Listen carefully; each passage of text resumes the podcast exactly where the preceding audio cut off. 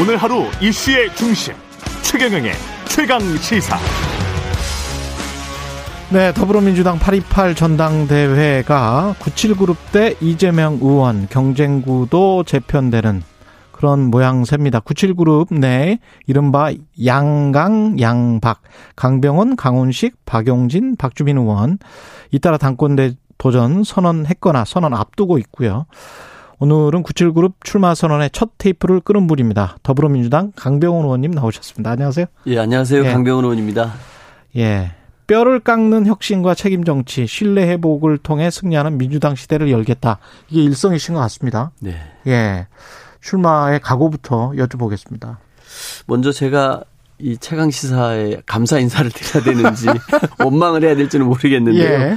제가 2주 전에 여기에 나와서 그런 비슷한 질문을 받고 네. 역사적 책무가 주어진다면 피할 수 없을 것 같다. 네. 그런 말씀을 드렸는데 그게 이제 기사가 너무 많이 나와버렸죠.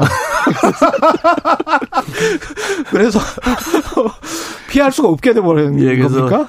저의 이런 선택을 예. 어 뭔가 이렇게 굳히게 해준 예. 최강 시사에 감사를 드려야겠습니다 일단. 예. 그리고 또또 또 AS까지 또 불러서 예. 이렇게 또 말할 기회까지 주셔서 감사드리고요. 음.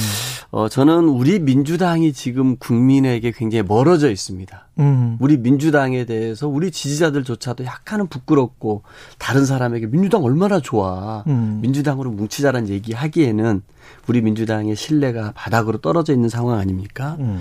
저는 우리 민주당이 이번 전당대회를 통해서 우리 당원들에게는 자부심을, 음. 우리 국민들에게는 감동과 신뢰를 주는 정당으로 거듭나야 한다고 생각합니다. 그것은 어떻게 가능하겠습니까? 어떻게 국민에게 감동을 줄 수 있겠습니까? 그거는 우리 당이 뭔가 약속했던 걸 지키고 음. 염치라는 거를 갖고 그리고 혁신과 쇄신하고 그리고 많은 우려들이 저러다가 저 당이 뭐 깨지는 거 아니야, 분란 나는 거 아니야, 개파 싸움 하는 거 아니야, 심지어는 분당되는 거 아니야, 라는 음. 이런 것들을 깨트리고 통합으로 갈 때 우리 당이 다시 국민들 속에 믿음 음. 속에서 우뚝 서지 않겠습니까? 예. 저는 그러기 위해서는 뭔가 지난 대선과 지선에 책임 있는 분들은 뒤로 물러나서 성찰하고 음. 강병원과 같은 97세대들이 등장해서 당의 간판을 바꿀 때 이 당의 메신저가 새로운 사람들이 등장해서 음. 혁신과 쇄신, 통합을 얘기할 때 국민의 신뢰 회복이 시작된다. 책임 정당으로서의 민주당이 황골탈퇴하는 모습으로 비춘다. 이렇게 음. 생각합니다. 그럼 대선과 지선에 책임 있는 이재명 의원은 안 나와야 된다. 이재명 의원뿐만이 아닙니다. 예. 그리고 친문에 예. 우리 홍영표 전해철 의원께서도 이런 책임감을 느끼시고 네. 물러나 주신 거고 음. 586의 상징인 이인영 의원도 이런 책임감을 느끼고 물러나 주시면서 97세대에게 문을 열어준 거 아닙니까? 예. 저는 이재명 의원 우리 당의 소중한 자산이라는 얘기를 많은 분들이 하시지 않습니까? 매일 나가서 전력 투구할 수 없습니다. 오늘 정말 잘 던졌지만 패배했습니다. 내일 나가서 던졌는데 또 졌습니다. 또 음. 나가서 질수 지게 할 수는 없지 않습니까? 뭐가 문제였는지 한번 돌이켜보고 음. 뭔가 내가 제구력에 난조가 있었는데 어떤 문제가 있었는지 한번 살펴보고 며칠 쉰 후에 나왔을 때 다시 또 승리 투수가 되는 거 아니겠습니까? 음. 그러면 당 대표를 통해서 어떻게 아까 염치라는 말씀을 하셨는데요. 이게 염치라는 그 단어를 쓰신 이유는 뭘까요? 그러니까 우리가 뭔가를 민주당이 내려놔야 되는데 내려놓지 못하고 자꾸 기득권에 안주하고 있다라고 국민들이 보는 그런 측면에서의 염치입니까? 그것도 포함이 되고요. 예. 우리 당을 보시면서 우리 당이 지금까지 보였던 태도에 대해서 얼마나 많은 비판이 있습니까? 음. 약속한 거를 정말 손바닥 뒤집듯이 뒤집었지 않습니까? 뭔가 이 권력형 성비에 대해서 사과한다 그러면서 사과하고 2차 가야 하고 예. 그곳에 공천 안 하겠다고 해놓고 공천해 버리고 음. 이런 여러 가지 일들이 있었지 않습니까? 예. 부동산에 관해서도 그렇게 제대로 잡겠다고 해놓고 우리 당의 청와대 출신 고위직이 그런 문제로 일가구 일, 똘똘한 한 채를 지키기 위해서 수석직을 그만두기도 하고 음. 또뭐 내로남불을 일으켰던 것들이 있지 않습니까? 예. 저 그런 부분들 모두가 국민들에게는 정말 심각한 신뢰 어. 불신으로 갔지 않습니까? 예. 저는 그런 의미에서 우리 당이 스스로 염치가 있어야 된다. 내가 했던 약속을 지키고 정말 책임 있는 정치인으로 정당으로 거듭나는 그런 게 꼭 우리에게 지금 필요하다. 이럴 때만이 신뢰 회복도 가능하고 음. 국민에게 감동도 줄 수 있다라고 저는 생각합니다. 근데 97 세대라는 그 뭐 언론이 이렇게 부르고 있어서 저도 계속 이렇게 부릅니다만은 나이를 가지고 시대를 교체하거나 어떤 당의 가치를 혁신하고 쇄신할 수는 없잖아요. 나이 가지고는 안 되고 뭔가 정책이나 뭐 뭔가 다른 어떤 지향점이 있어야 될 텐데. 맞는 말씀이십니다. 예. 저도 그렇게 생각을 하고요. 예. 어, 그렇다고 그 논리가 패배에 책임 있는 분들의 등장, 재 등장을 용인하기 아. 위한 논리로 쓰여서는 안 된다고 생각합니다. 예, 그 이후에 이어지는 논리가 뭐냐면은요. 음. 그런 거 따지지 말자. 다 같이 책임 있는 거 아니냐. 음. 그 얘기는 뭔가 전쟁의 패배 이후에 사병에게도 책임을 묻는 꼴입니다. 아. 이거는 정말 전쟁의 패배면 사령관과 장수가 책임지는 게 맞지 않습니까? 모두가 책임 있으니까 묻지 말고 다 나오자. 다 나오는데 가장 힘센 사람이 하면 되는 거 아니냐. 음. 이 논리는 우리 민주당이 힘의 논리, 야국강식의 논리로 운영되는 정당이 아니지 않습니까? 음. 정말 그리고 이런 논리는 시대 흐름에 맞지도 않고 국민 요구에도 부응할 수 없는 논리입니다. 저는 오히려 음. 이 정말 그 새로운 세대 교체론을 주장하는 것들은 우리 이번에 대선 지선의 패배뿐만 아니라 예. 우리 민주당이 쭉 오랫동안 가져오면서 가져왔었던 뭔가 태도에서 심각한 문제점들 우리 민주정 문재인 정부 5년에서 실책들에 대해서 다 함께 반성하자는 의미입니다. 음. 거기에서 책임 있는 사람들이 또 나와서 내가 당을 바꾸겠다 그러면 국민들에게 신뢰가 가겠습니까? 음. 오히려 그런 분들이 물러나 줄 때부터 우리 국민들이 야, 저 당이 변하려고 하는구나. 정말 책임 있는 사람들이 성찰하는구나.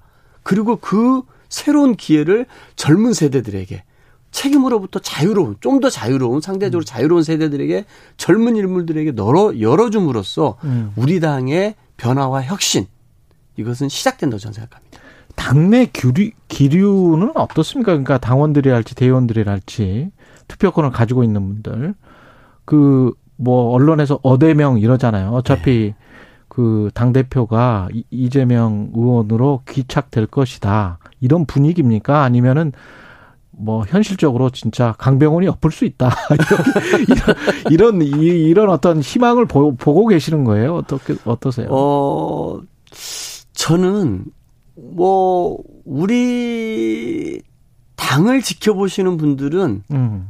저는 우리 국민들도 국민의힘을 지지하시는 분들도 야당이 바로 서는 걸 바라지 않겠습니까? 예. 야당이 바로 서는 걸 바랄 거고 또 야당이 바로 서서 이 윤석열 정부를 제대로 견제를 해주고 비판을 해줄 때 우리 정말 대한민국이 우리 정말 제대로 다 나아가는 거잖아요. 우리 국정을 위해서도 야당이 튼튼한 야당, 정말 음. 바른 말을 제대로 할 수 있는 야당은 필요하다고 생각이 들거든요. 예. 어, 저는 우리 그런 민주당이 되기 위한 우리 의원들의 노력은 이미 아실 겁니다. 우리 재선 의원들 같은 경우도 48명 중에 35명이 이렇게 책임 있는 분들은 불출마하시고 음. 젊은 세대들에게 혁신과 통합할 수 있는 기회를 열어주자로 했는데 의원 48명 중에 35명 4분의 3, 75%가 이렇게 정치적으로 한 뜻을 모으기가 정말 어렵습니다. 음. 이거는 그리고 뭐 더미래라고 하는 우리 큰 의원 모임에서도 이런 얘기 나왔고 초선 의원들도 이런 뜻을 모으고 의원 워크샵에서 다수의 의견 의원들이 이런 의견을 밝혔습니다. 저는 우리 당의 지도자가 되고자 하시는 분들은 많은 이런 의원들의 얘기를 경청해야 된다고 생각합니다. 음. 만약에 지도자가 되시고 당 대표가 되시겠다 하시는 분들이 이 많은 의원들의 의견을 경청하지 않고 거부하는데 만약에 당 대표가 된다고 하는데 리더십이 쓸 수가 있겠습니까? 예. 당을 제대로 이끌어갈 수 있겠습니까? 음. 저는 그렇고 우리 당원들도 우리 지지자들도 우리 민주당이 신뢰를 회복하고 승리하는 정당이 되기를 간절히 바라고 있지 않습니까? 예. 이렇게 됐을 때 또 총선에서 패배하면 어쩌나 이런 공포심이 있는 거 아니겠습니까? 그 방금 전에 이제 송원석 의원이랑 원내수석 부대표죠. 어, 국민의힘 이야기를 할 때 검수완박 이야기를 했단 말이죠. 근데 이제 그 민주당 내에서 검찰 개혁과 관련 또는 이제 검수 완박이라고 부르는 것 들과 관련 또 이른바 조국 사태와 관련해서 어떤 이번 당대표 선거로 그 안에서 여러 가지 목소리가 있잖아요. 네. 여전히 정리가 안 된 게 있잖아요. 그리고 그걸 앞으로 어떻게 할 것인지 그런 것들도 논의가 돼야 될 것 같은데 네.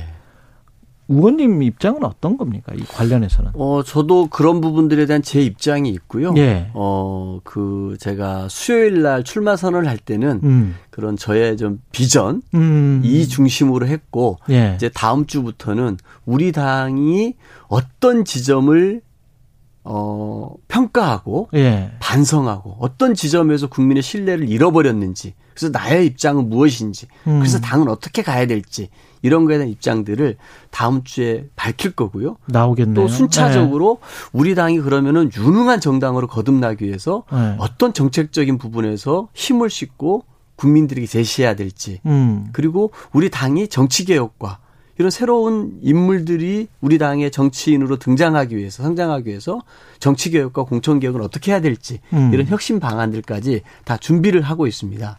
근데 방금 말씀하셨던 거에 제가 한번 말씀드리면은 예. 저는 그런 검수한방만 하더라도 음. 좀 우리만 옳다는 좀 독선에 빠졌던 것이 아니었나. 음. 우리가 추진하는 큰 검찰 개혁이랑 방향이 맞지 않습니까? 근데 이것에 대해서 우리 당내 많은 분들이 이게 경찰에게 수사권이 이제 그 모든 것이 다 갔을 때 음.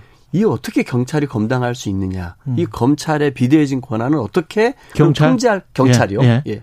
통제할 것이냐? 이런 많은 문제 제기가 있었거든요. 음. 근데 이런 부분들에 관해서 정말 너무 우리가 성급하게 음. 추진했던 면이 없지 않아 있습니다. 예. 또 그리고 이런 거를 추진하는 과정에서 우리 스스로가 뭔가 국회에서 확립되어 있는 민주적인 규범을 깨면서까지 음. 추진해서 우리 국민들의 지탄을 받고 그 이후에 우리 당의 지지율이 막 10% 이상씩 쭉쭉쭉 빠지는 거를 실제 목격하지 않았습니까? 예. 저는 그런 의미에서 뭔가 나만이 옳다, 우리만이 옳다라고 했던 음. 이 진영의 논리 그리고 우리는 개혁이고 저쪽은 반개혁이고 예. 이런 논리에서 좀 벗어나서 음. 어 새로운 좀 이렇게 국회 운영의 원리라 그럴까요? 태도.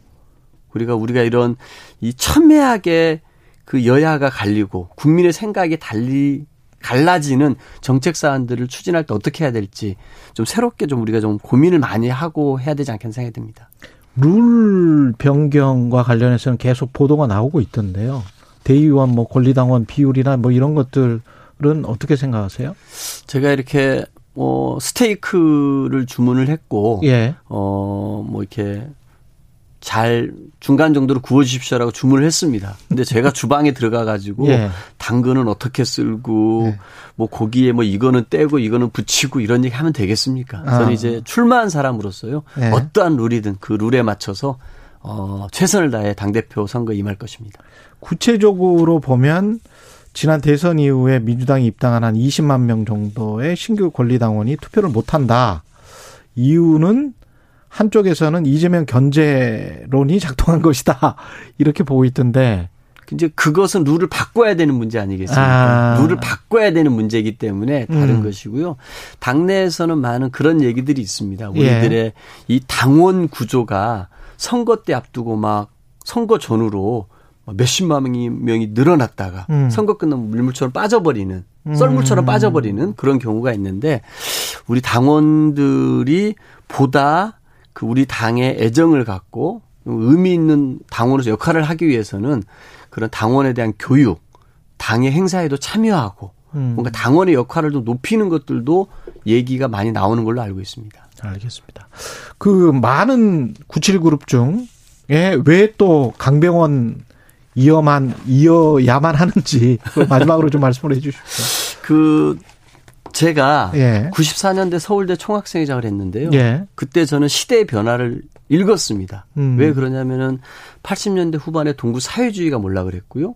92년도 우리나라에는 YS 문민정부가 들어섰습니다. 그랬죠. 근데 여전히 학생 운동이 이념과 폭력 중심이었습니다. 저는 음. 그 노선과 결별하고 이 대중운동으로서의 학생운동, 학생들의 이해와 요구를 대변하는 새로운 학생운동의 깃발을 들었던 사람입니다. 음. 그리고 그 노무현 대통령의 수행비서로 노무현 대통령을 청와대에 5년간 모시면서 노무현 대통령 밑에서 그런 음. 반칙과 특권이 없는 권위주의를 타파하는 정치를 배웠던 사람입니다. 예. 그 이후에 저는 또 이 2016년도에 국회 입성하는 과정에서 임종석이라는 거함을 당내 경선에서 이름도 없던 정치 신인이 음. 물리치면서 당내 후보가 됐고요. 예. 이재호 의원 MB 정부의 2인자였던 이재호 5선의 2인재 의원을 물리치고 이재호 구, 예. 예. 이재호 의원을 물리치고 국회의원이 됐습니다. 그만큼 도전했고 성취를 냈고 성공했던 음. 그런 사람이고요. 국회에 들어와서 제가 어, 초선 대변인 때 예. 바닥 대변인이라는 별명을 얻었습니다. 음. 바닥 대변인 이게 뭐냐면은요. 음. 보통 국회의원들 정치인들이 다 서서 브리핑하고 예. 기자들은 다찬 바닥에 앉아서 막 노트북을 치지 않습니까? 같이 바닥에 앉으셨어요? 같이 바닥에 앉았습니다. 이 언론과 알겠습니다. 국민과 예. 눈높이를 맞춰서 소통하려고 했던 정치인입니다. 음. 확실히 다르다는 거를 이번 전당대회에서 알겠습니다. 보여드리겠습니다. 97세대 첫 주자로 당권 도전 선언한 더불어민주당 강병원 의원이었습니다. 고맙습니다. 감사합니다.